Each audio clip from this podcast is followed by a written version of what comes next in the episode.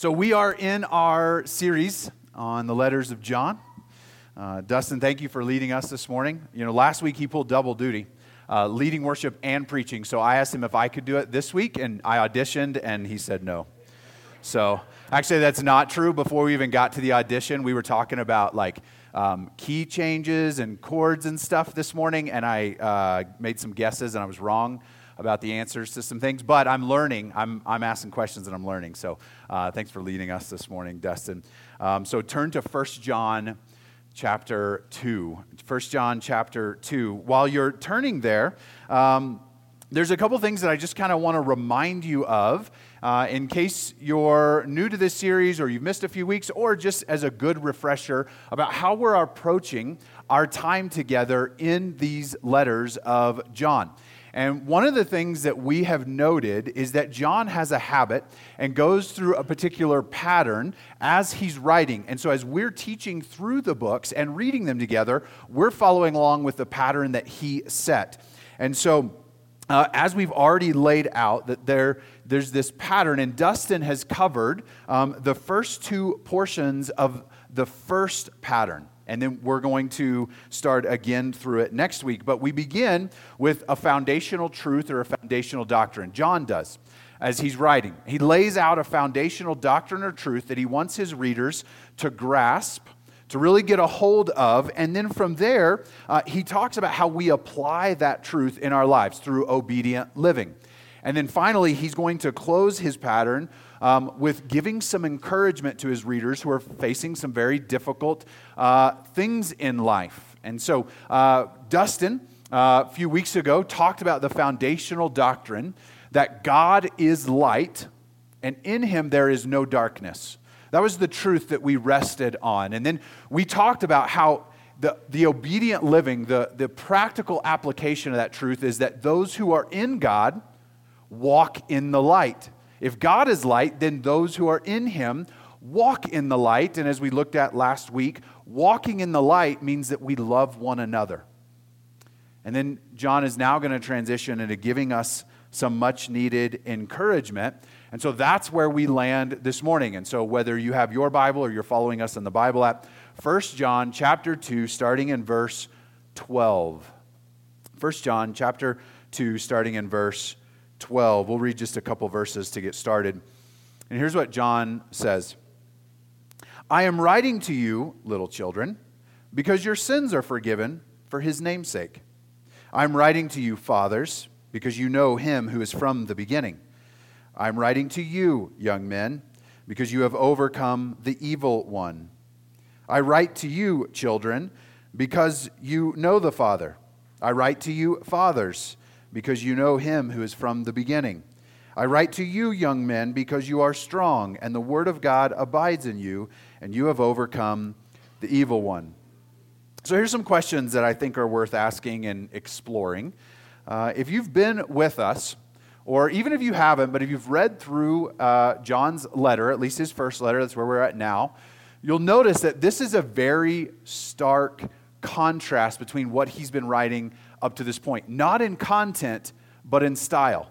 All of a sudden, John breaks out in like poetry in the middle of writing these uh, deep spiritual foundational doctrines and truths as he's given us some practical life application of how we put those truths into work in our lives and then he just breaks out in like spontaneous poetry i don't know if that happens in your life often um, it doesn't in mine unless my kids are watching High School Musical or like The Descendants. Some of you, you have kids at the right age that you even know what that is. Um, and they're watching these shows where they just like randomly break out in song. Not my favorite movies. Um, but I don't know if that happens to you. But all of a sudden, John just breaks out into spontaneous poetry.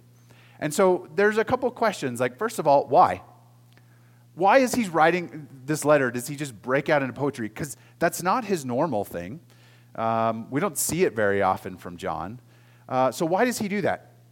Another question is okay, who are these children and these fathers and these young men that he calls out uh, twice each? So, six times he calls out a group of people. Who, who are these little children? Who are these fathers? Uh, who are these young men? And so, if I don't fit one of those categories, is he not talking to me? And then finally, what is John's point? What's the point he's trying to make with this little poetry section? And so let's just ask some of those questions and, and look at them. The first one why the sudden change of structure? Um, well, there's a, it's a great question, and we don't actually fully know. Sometimes we ask questions like that, an author will tell us. Like if you were to ask, why did John write his gospel? He plainly tells us in his gospel why he wrote it. Um, but if you were to ask why all of a sudden the poetry, John doesn't actually say. Now, sometimes there might be internal clues as to why he would do something like this or why an author would do something like this, but there aren't really any internal clues either. We can't like read between the lines and figure it out, um, which has left a lot of scholars and preachers a little confused and asking this same question. And um, it results in a lot of speculation. And so we don't really know why he breaks out into poetry. I have a speculation. Uh, it may be right, it may be wrong. I think these are John's like favorite, what we would call preacher phrases. Okay? Uh, if you've listened to one preacher long enough, you know they have phrases they love to use. They use them over and over. It just naturally comes out. And I think these are John's preacher phrases because he's writing to churches that he helped to pastor at one point. And if you look at some of these phrases, you recognize how familiar they are. I mean, think about it. When he says, uh, because you know him from the beginning, he says that twice in this little poetry section. I mean, that has John written all over it. How does he open the Gospel of John? In the beginning was the Word, and the Word was with God, and the Word was God. He was with God in the beginning. How does he open his first letter? Do you remember? He says, that which was from the beginning, which we have heard and we have seen and we have looked at and we have touched. I mean, this wording and this language has John written all over it. Because sometimes authors will take a poetry section and, and they'll take it from something that they didn't write but others use. People in the New Testament do that. Like the Christ hymn in Philippians chapter 2, when Paul says, And have this mind among yourselves, which is yours in Christ Jesus that he, though he was in the form of God, did not consider equality of God a, a, a thing to be grasped. Like that Christ hymn um, was not originally Paul's. That's something that was used in the first century that Paul adapted into his Philippian letter. Or when, Christ, uh, when Paul says in 1 Corinthians 15, I passed on to you of first importance what I also received, right? That Christ died according to the scriptures, that he was buried, that he was raised according to the scriptures. Um, those, that, that was an early church mantra. But what we see here is this has John written all over it. This is his language. This is not somebody else's language. And so I think these are his favorite preacher phrases um, because we see him say these kinds of things over and over. And in this section of encouragement, he's relying on some things that he's just comfortable and used to teaching. And so then we ask the question well, who is he talking to? Who are these little children, these fathers, and these young men? Well, there's kind of a couple options. One would be he's talking to a literal group of groups of people based on their life stage and their age but i don't think that's the case for a couple reasons i think what he's doing is he's using this as a way to talk to everyone in his churches everyone who reads the letters no matter where you're at based more upon your spiritual age and one of the things that John loves to do is he actually calls everyone little children. He does it throughout this letter. We've already seen him do it just in chapter 2 before this. He'll do it several more times in the letter. He loves to refer to everyone as children, not in a derogatory or putting down kind of way, but that's more as he sees himself as a fatherly figure um, as he's shepherding and pastoring uh, these people. And so, John, I think, is more referring to people who are maybe at different spiritual stages. But here's what's really important to note everything that he says to each one of these groups, he says to everybody in other places in the letter and in his gospel, which means it doesn't actually really matter what stage of spiritual life you find yourself in this morning. John is talking to you. So it's not as though when he says fathers, he's only talking to those who are older, or when he says children, he's only talking to those who are younger in the faith. Really, the truths that he's sharing are true for everyone, and he makes that clear in the rest of his letters and in his gospel. So, what is John's big point? What's his point in this poetry section? What is he trying to do? Well, there's, I think there's a key, there's a clue. Let's go back and look at, at this, whether you have it in the Bible or in the Bible app. Notice the pattern. Three times he says, I am writing to you. I am writing to you, children. I am writing to you, fathers. I am writing to you, young men. And every time after he says that, he then says, because. And then he changes his language just a little. Instead of saying, I am writing to you, he says, I write to you. I write to you, children. I write to you, fathers. I write to you, young men. But then the pattern stays the same. That word, because. I'm writing to you because. And then John reminds them of some truths that they already know. It's something that they need, but it's not new information or new strategy. Sometimes that's what we need. Sometimes what we need is not new information. Sometimes what we need is not new strategies. Sometimes what we need, when we need to be encouraged, is to be reminded of what we already know. Um, in addition to pastoring, one of my loves is coaching. Now, I've coached a lot of different sports at a lot of different levels. Um, I don't love coaching Little League, but I do it because I'm a dad. Um, but I really love coaching um, at the middle and high school levels for a couple reasons. One, when you get to the higher levels and it's a little more competitive, uh, this will sound terrible. This, you just don't, you don't have to pretend like everyone's equally awesome and good and athletic, uh, right? When they're little league, it's like everyone's the best. And then you get older and it's like, no, clearly some are better and they're going to start. Um, and I just like that. Two, as a coach, but not a teacher, I can yell at kids all I want. Like, I don't have the same rules that teachers do, and I can punish them with physical activity, where you can't do that if, like, you're a school teacher. I love coaching. Um, but I don't just love coaching because I love the sports, I love coaching because I love students. And before I was a senior pastor, before I was a co pastor here, before I was a senior pastor at a church in Denver, I was a youth pastor. I love working with students. And uh, my favorite sport to coach is track and field, always has been.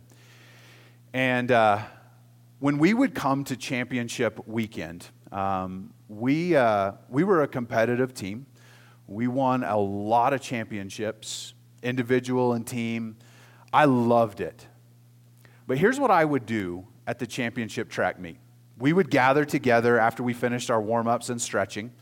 And you know what I would not do? I would not try to coach the students and the athletes anymore. No new strategies, because at, by the time you're at the championship meet, you can't fix anything, right? I, I can't teach them something new on that day. I can't implement a new strategy. At that point, I cannot make up for deficiencies in athleticism or conditioning. You know what I do as a coach on championship track meet? I remind them of what they already know to be true. We ran a really hard program at my last school.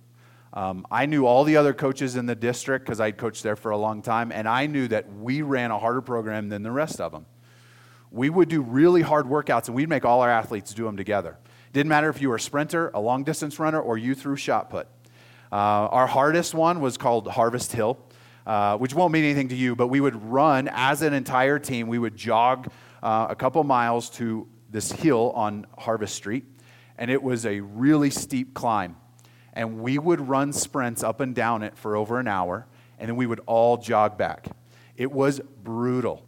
Uh, kids threw up, kids cried, it happened, um, but they didn't know what was coming. Now, if you're a veteran on the team, you on the day, so I ran it with them, and that was mostly just so that they wouldn't have an excuse uh, to quit. But when I showed up in my running gear, the veterans on the team knew what was happening that day. But we would run, and at the end of the day, we would do maybe six or seven miles, which is not terribly far, but half of that was sprinting up a hill. It was hard, it was brutal. And I knew that no other team out there did that workout. And so on championship weekend, I would remind them they were the only team, the only athletes on that track that day that had run Harvest Hill.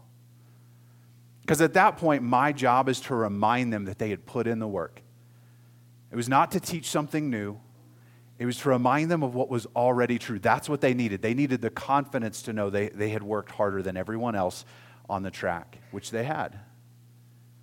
I think this poetry is John's championship speech to his church.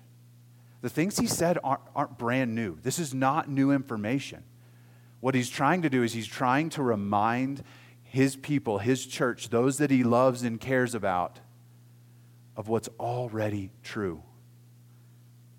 And so, in the beginning, when he says, I'm writing to you, little ch- children, because your sins are forgiven for his namesake, his, his church knows this. But here's what John is doing he's just looking at him and he's saying, Hey, you're forgiven.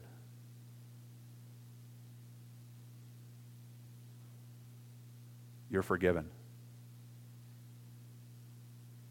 You may carry a heavy weight on your shoulders. You may feel guilty. You may feel dirty. You may feel like you've let the Lord down or people around you, but let me tell you something. You are forgiven. It's because of Him and it's for Him. But you are forgiven. And right now, you don't need new information. You need to be reminded of what you already know. You're forgiven. When He says, hey, you know him who is from the beginning. He's saying, listen, you know him who is here and who has seen it all. I know the world is tough. I know it feels like things are getting worse. But you know him who's seen it all. He's been here from the beginning and he hasn't left you. He hasn't forsaken you and he's not going to now. You know him. when he looks and says, I'm writing to you, young men, because you've overcome the evil one, or at the end where he says, I'm writing to you because you're strong and the word of God abides in you and you have overcome the evil one. He's looking at him and saying, Listen, the enemy, he has already been beat, beaten. He has already been defeated. I know he's attacking you, but he's already been defeated. God's word is in you, it's given you strength. And the enemy can't win now. This isn't brand new information, but some of them needed to hear it, and maybe this morning some of you needed to hear it. Listen, you're forgiven. Own it, believe it, live it. You're forgiven. hey, I, I know it's tough. I, I know it feels like the world's getting worse, but you know who him who's been here from the beginning, he's seen it all. He's not going anywhere. Hey, I know you're feeling attacked, but the enemy's already defeated. He can't win now. God's word is in you and it's giving you strength. I think this is John's sort of championship speech. This is how he's encouraging his church. He's reminding them of what they already know to be true, because sometimes that's what we need to hear. Let's look at the next couple verses. And I think this is how the encouragement begins to work itself out in their lives. He says this So do not love the world or the things in the world. If anyone loves the world, the love of the Father is not in him. For all that is in the world, the desires of the flesh and the desires of the eyes and the pride of life, is not from the Father, but is from the world. And the world is passing away along with its desires, but whoever does the will of God abides forever. So I think the question we have to ask on this section is what does it mean to love the world and the things in the world? So I'm kind of excited because uh, tomorrow, I get to go pick up a new truck. I mean, it's not brand new, but it's new to me. Um, I'm really excited. Uh, so it's a three quarter ton, uh, which some of you know what that means. Some of you, that's like, and that's okay. Um, so I drive a half ton truck right now. So I used to have a three quarter ton truck, uh, and it got stolen uh, from out of my driveway when I lived in Aurora. Some of you are like, well, it's because you lived in Aurora. But um, uh, it got stolen out of my driveway and uh, it wasn't collected. The police didn't find it for months on end, long after I had already replaced it. And I've really missed it. And there's some certain utilities that I can do with a three quarter trunk, trunk three quarter ton truck that I can't do with my current truck. I'm really excited. Um, is that sinful? Is it sinful for me to want this truck? Is it sinful for me to be excited about the truck? Is it sinful for me to love the truck? Is that what John's saying? You can't like things in this world. You can't even, there can be no hint that you might love something in this world. Is that what he means when he says you can't love the world or the things in the world? I think we probably have all lived enough life to know that it can be idolatrous to love things to a certain degree.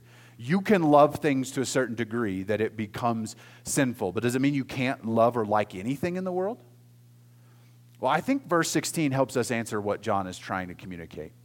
And he defines what it means for things to be of or in the world by three categories the desires of the flesh, the desires of the eyes, and the pride of life, he says. When he says the pride of life, and this will give us, I think, a little clue into what he's talking about. Um, he is not talking about your physical being, like that you exist, that your heart is being beating, that you're breathing in oxygen. He's not talking about that kind of life. We could actually translate this instead of the pride of life, we could call it the pride of livelihood, because it's really what John is talking about. Because the word he uses here in the Greek is not the same word when we talk about eternal life. When John uses that phrase, eternal life, which he does in his gospel and his letters, different word for life. When he talks about Jesus being the word of life, which he does in 1 John chapter 1, different word. Here, the word he uses is more closely associated with livelihood. Let me give you an example in Luke 21. Jesus is going to tell a story. He's going to use the same word that John does, and I think it gives us insight. Um, Luke chapter 21, starting in verse 1, Jesus looked up and he saw the rich putting their gifts in the offering box, and he saw a poor widow put in two small copper coins. And he said, Truly, I tell you, this poor widow has put in more than all of them, for they all contributed out of their abundance, but she, out of her poverty, put in all she had to live on. That word is the same word that John uses in our passage today. All of her livelihood is what Jesus says here in this passage. And so when John calls out the things of the world, it's the desires of the flesh, the desires of the eyes, and it's the pride of livelihood. It's the pride of, of what we have or provide for ourselves. You may have noticed this connection the moment we read this passage today that I'm about to show you. Um, it may have come to your mind immediately. Or this connection that I'm about to show you might be something that you've read about before, or that you've uh, seen before, that you've heard a, a preacher preach on before, but you had kind of forgotten. Or for some of you, this may be brand new. But those three categories mirror the temptations that Jesus faced in the wilderness. And this will give us even more insight, I believe. Mark chapter 1 says this In those days, Jesus came from Nazareth, Nazareth of Galilee and was baptized by John in the Jordan. And when he came up out of the water, immediately he saw the heavens being torn open and the Spirit descending on him like a dove. And a voice came from heaven You are my beloved Son, with whom I am well pleased. And the Spirit immediately drove him into the wilderness.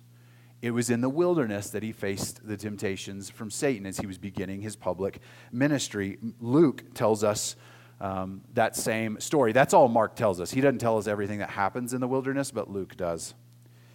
So here's Luke telling. We're just going to read a, a, little bit of the beginning. It says, And Jesus, full of the Holy Spirit, returned from the Jordan and was led by the Spirit in the wilderness. So that same event. He just came out of the Jordan River after being baptized and is led into the wilderness by the Spirit for 40 days, being tempted by the devil. And he ate nothing during those days. And when they were ended, he was hungry. Probably an understatement. Verse 3 The devil said to him, If you are the Son of God, command this stone to become bread. And here's what the three temptations that Satan came at Jesus with If you're hungry, make these stones become bread. It's the desires of the flesh. Then he shows them all the kingdoms of the world and says, I'll give all these to you. Everything you see, I'll give it to you if you'll worship me instead. The desires of the eyes. And then he says, Jesus, throw yourself off from the temple and watch as the angels come to rescue you. Bask in your own glory for a moment. It's the pride of life. But what was at the root of all of these temptations? Do you remember what God said over Jesus when he was baptized in the Jordan? You are my beloved Son. And then did you catch what Satan said immediately in the wilderness, right after the baptism when Jesus went into the wilderness? Satan begins his attack with, if. If you are the Son of God. Embedded in these temptations is a questioning of his identity. That's what Satan starts with. I know God declared these to be true. But if that were really true, as though there's a seed of doubt, if that were really true,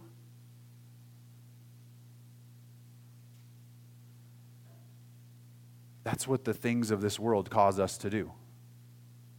The things of this world start to cause us to question who we are in Christ, who God has declared us to be.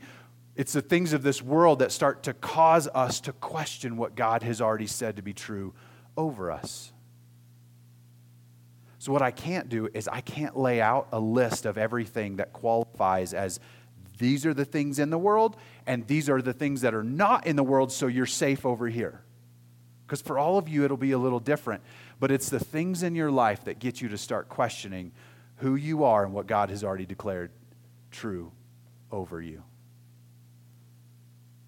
What John is doing in this encouragement section, he's wrapping up the first round of this pattern. We see this foundational doctrine or truth, how that applies to our life, and then an encouragement to keep going. In this encouragement ex- eh, section, he wants to remind us of what's already true about who God has declared us to be, what God has already declared to be true in our lives.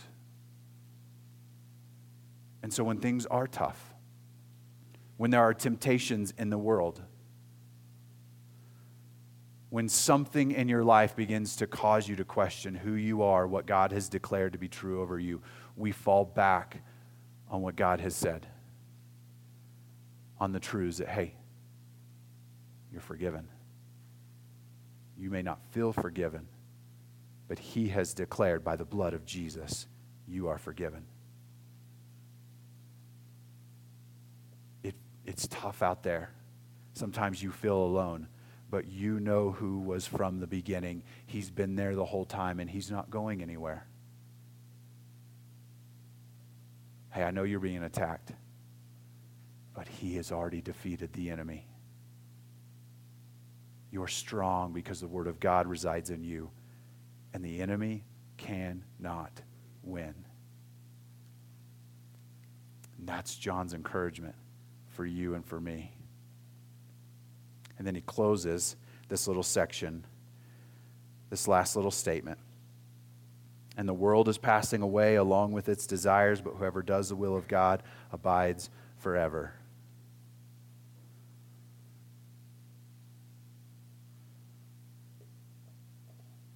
When we invest, when we invest our lives in God, it lasts forever. When you're picking out your 401k options at work, you don't invest in a company that, that's dying. John says we're investing our lives into something that will last forever. The things of this world that distract us don't last. But we're giving our lives to something that'll last forever. with that, let's pray. Lord, I thank you for this moment that you give us this moment where we can come before you and be reminded of what you have declared to be true for us and in us and over us.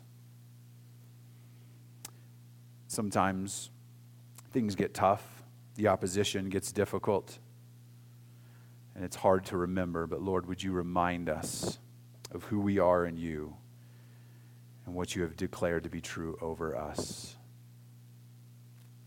I want you to keep your eyes closed for a minute. We're going to enter into a time of response, a time for us to sing. And when we sing, what we're doing is we're declaring what God has said to be true over us. Most of the time, when we sing, we're not singing and learning new truths, we're declaring what we already know to be true. And so we're de- going to make that declaration of who we are and what's true over us. And we invite you to the table. And it's at the table, laid out on display, that Jesus chose us. And when we take that bread and the cup, we're declaring that we choose him. And so we invite you to make that a part of your worship response this morning.